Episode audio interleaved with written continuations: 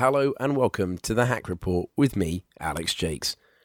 This is the new podcast from Wannabe Hacks, and as it's the very first in the series, I could spend ages explaining to you what you can expect from these short programs.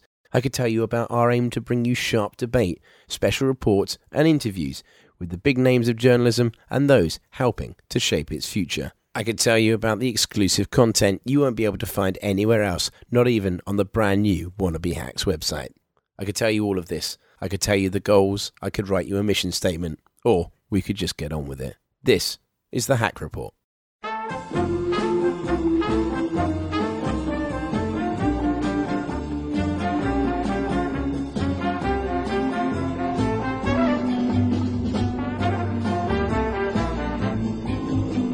In this first edition of the Hack Report, we'll be speaking exclusively to The Guardian's digital development editor, Joanna Geary, on how new digital methods are working are changing the journalistic landscape. Obviously, some news organisations have been faster and more embracing of it than others. So um, I'm obviously biased, but I think The Guardian's been kind of at the forefront of doing that.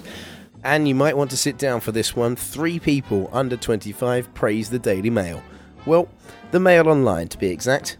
As the site that brings you Femail becomes the most visited newspaper website in the world, we task three hacks to make sense of it all.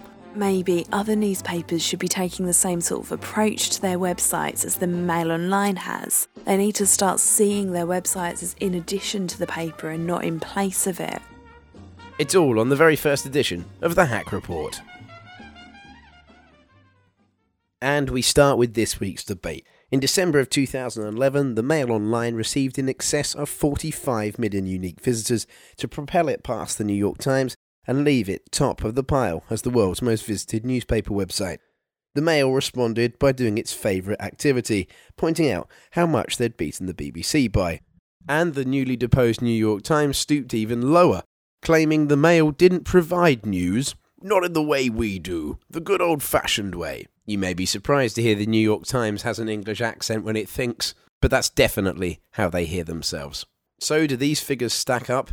Are they even relevant? Or could it be the Mail Online is worthy of some praise?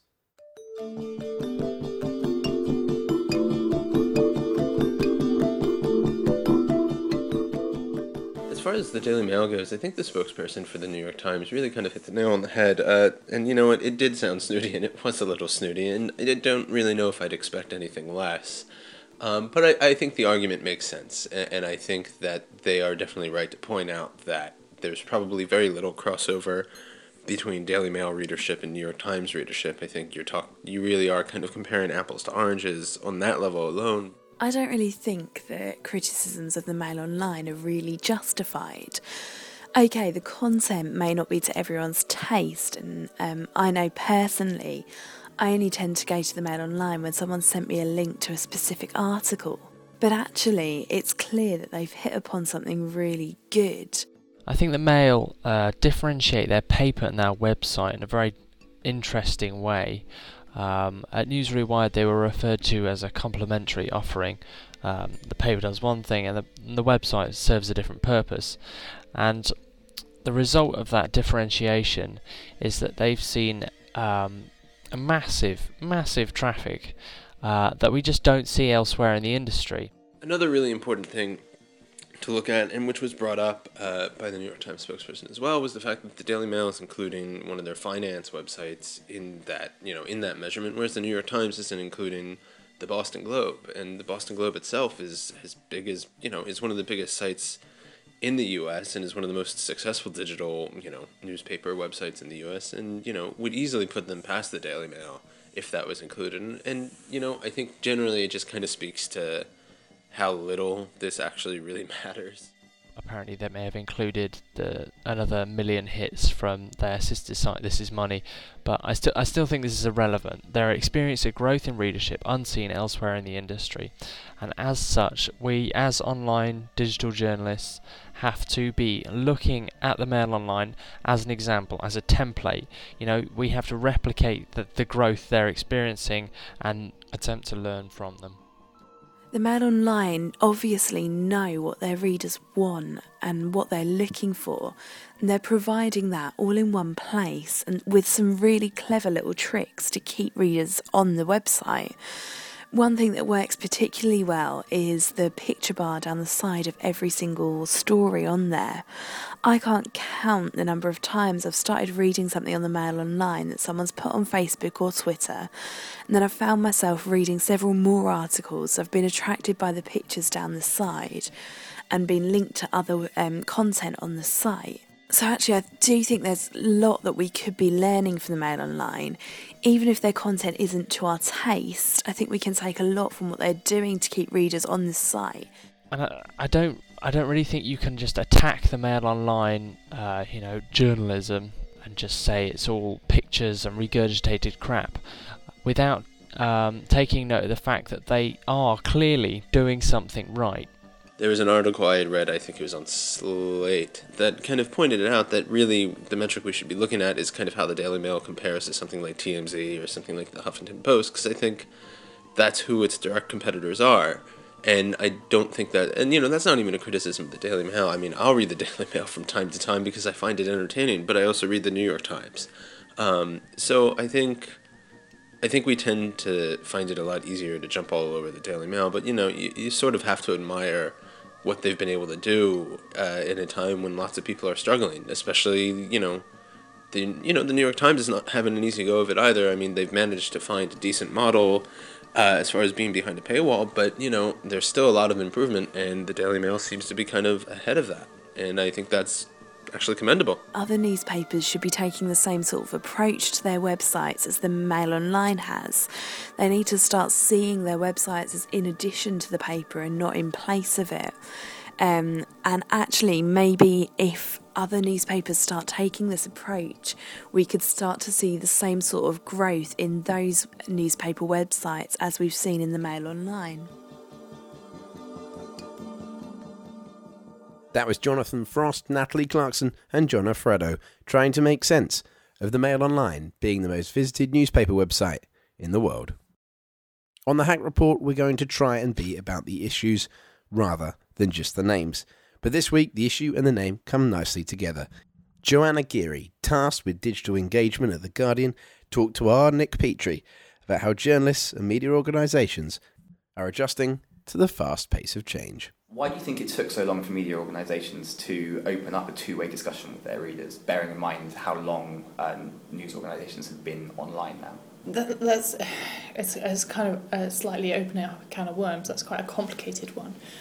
Obviously, some news organisations have been faster and more embracing of it than others. So um, I'm obviously biased, but I think yeah. the Guardian's been kind of at the forefront of doing that.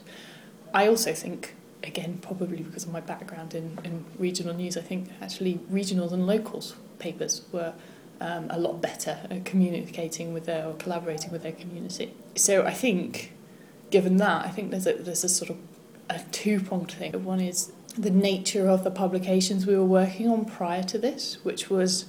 Um, you know, obviously something that was a one-way sort of device for communication. You'd put something on print and it would go out and you know, what, what, whatever the reaction was outside, you probably didn't know unless you happened to know someone personally. So there, there was never any consideration of that, and that informed the culture in these organisations.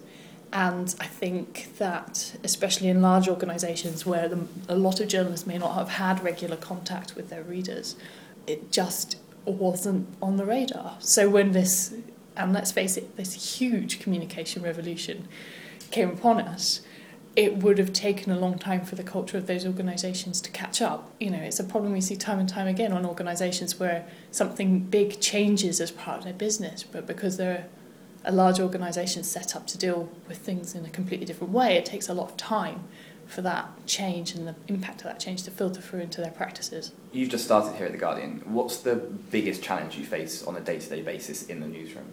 Remembering everybody's names. There's a lot of people here, and I'm still getting to the point where um, I know everyone's first names and surnames. There's a number of projects I'm working on at the moment. One of them, which is quite interesting, is um, looking at bringing a developer into the newsroom um, with a view to finding out you know, whether that really adds the value that we think it, uh, it would do to the way that we do our news and how that differs from having them upstairs and working within their product teams. I think the, the challenge I have is that it's very difficult often to communicate the difference between the time it takes to develop something and how easy it is to estimate the time it takes to develop something with how long it takes to estimate how long it will take you to write up a story.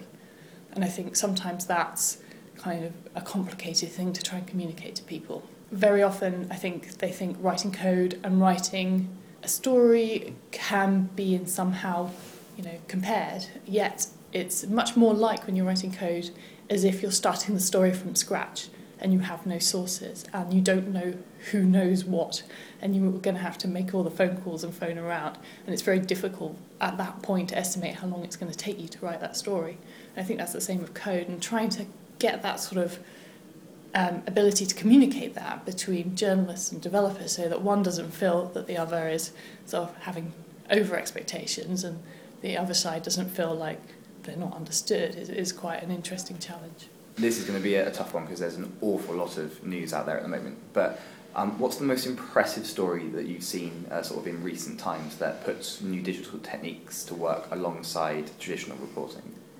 I loved the way that Paul Lewis did the reporting the riots. I thought that was um, a wonderful combination of, of on the ground reporting and collaborating with people who were actually you know right there at the scene and being able to work to verify the sort of information that was coming out. And I think you know that was all done at a very fast pace, and I really admire that. That's that was um, that was something that I felt really used technology in a way that aided the journalism rather than just sort of using it as some sort of vehicle to display it. It, it aided the immediacy of it as well, didn't it? Because when he decided he needed to go to Birmingham, he put out the message, I'm on my way, it's an hour and a half journey. By the time he got there, he had places to go and visit and people to talk to. Absolutely. It was, a, you know, it, it made everything a lot quicker. Um, and it also, um, I think, allowed him to get a better sense of what was going on in the communities that were suffering from the riots. And I think that, you know, his experience of that has helped inform the Reading the Riots coverage that we've done subsequently. And I think will inform a lot of the way that we do sort of breaking news events in the future. And, and not just Twitter. I think, um, you know, the way he used Blackberry Messenger as well. Basically, picking and choosing the tools that most helped to get the story, I think, is, is quite impressive. So, and you, so you just mentioned you choosing tools is important. I wonder what you think about how are these tools restricting the way we sort of imagine how we can tell stories? I could quite easily get into a sort of long rant about that. I think we have been subjected to a lot of change and a lot of innovation from outside of the media business.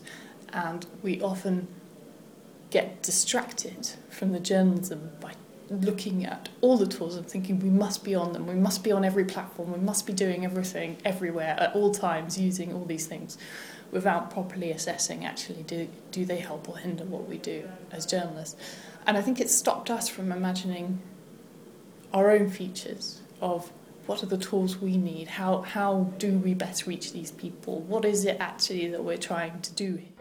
That was Nick Petrie in conversation with Joanna Geary of The Guardian. This has been the first Hack Report with me, Alex Jacques. My thanks to Jonathan Frost, Natalie Clarkson, and John Alfredo. The music used today was by David Bowie and Henry Mancini. If you've got any comments at all, get them across to podcast at wannabehacks.co.uk. That's the Hack Report. Goodbye.